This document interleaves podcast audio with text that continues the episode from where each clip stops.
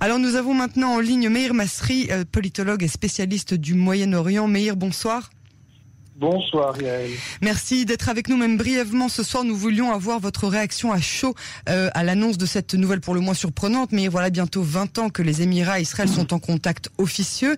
Il s'agit euh, d'un des pays arabes les plus riches. Que doit-on comprendre de cet accord de normalisation?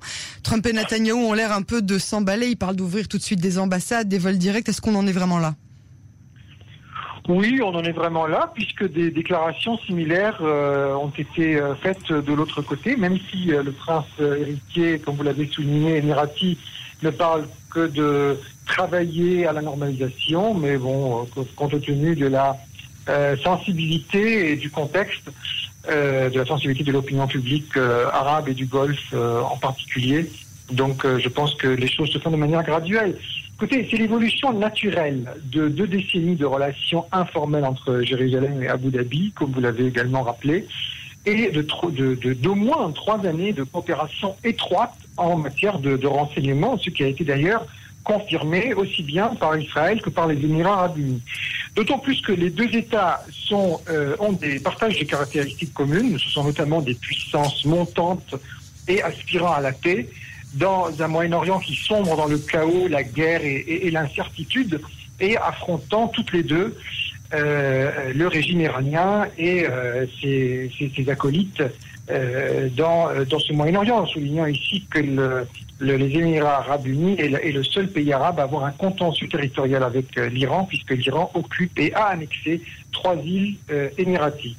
ce n'est pas un accord de paix, comme l'a euh, comme l'a affirmé le président Trump, euh, puisqu'il n'y a pas eu de guerre entre les deux pays. Je rappelle ici que les Émirats arabes unis existent depuis 1971, ça veut dire après la guerre de six jours, deux ans avant la guerre de Kippour.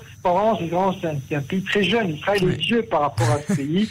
Le temps, le temps a joué quand même un rôle, un rôle assez, euh, important. La normalisation aujourd'hui n'est plus un sujet tabou hein, entre pays arabes et, et, Israël. Je pense donc que c'est un acte de normalisation extrêmement important et non pas un accord de paix, c'est un acte de normalisation puisqu'il n'y a jamais eu de guerre. Ça va déboucher sur un accord de paix à votre avis? qui, bien, pas besoin d'accord de paix puisqu'il n'y a pas eu de guerre. Donc on fait un accord de paix quand, on a un une guerre. C'est un accord de normalisation qui va déboucher effectivement à l'installation d'ambassades dans les deux capitales, qui donnera lieu, j'en suis certain, à de nouvelles initiatives aussi courageuses qu'encourageantes. Euh, vous avez parlé de l'Arabie saoudite dans votre introduction, vous avez parlé de Bahreïn, mais, mais, on, peut, aussi parler du Sultanat d'Oman, où Netanyahou a fait euh, une visite d'État il y a deux ans, une visite d'État. Euh, il n'y a jamais eu de visite d'État de Netanyahou, ni en Jordanie, ni en Égypte. Là, il y a eu une visite d'État avec Madame Netanyahou, avec tous les, les, tout ce que cela euh, contient en termes de en, symbole. Il y a également le Qatar, même si le Qatar a des, difficultés aujourd'hui, a rompu ses relations, ou plutôt d'autres pays ont rompu ses relations avec lui, notamment ces, différents pays du Golfe.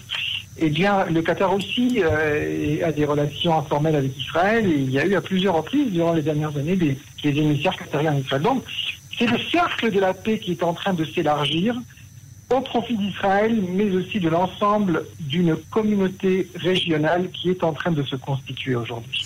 Les Palestiniens à Ramallah, à chaud, viennent de qualifier cette annonce d'un poignard dans leur dos. Vous parliez de d'installer des, euh, des ambassades dans les deux capitales. Est-ce qu'on parle de Jérusalem tout d'un coup? Est-ce que ce sera à Tel Aviv? On a bon, on aura encore l'occasion, euh, Meir, de reparler de tout cela. Mais euh, en tout cas, on vous remercie infiniment pour nous avoir donné votre première analyse ce soir suite à cette nouvelle absolument surprenante et euh, c'est vraiment une nouvelle euh, historique euh, pour les deux pays. Meilleur, merci beaucoup et à très bientôt. À bientôt, au revoir. Au revoir.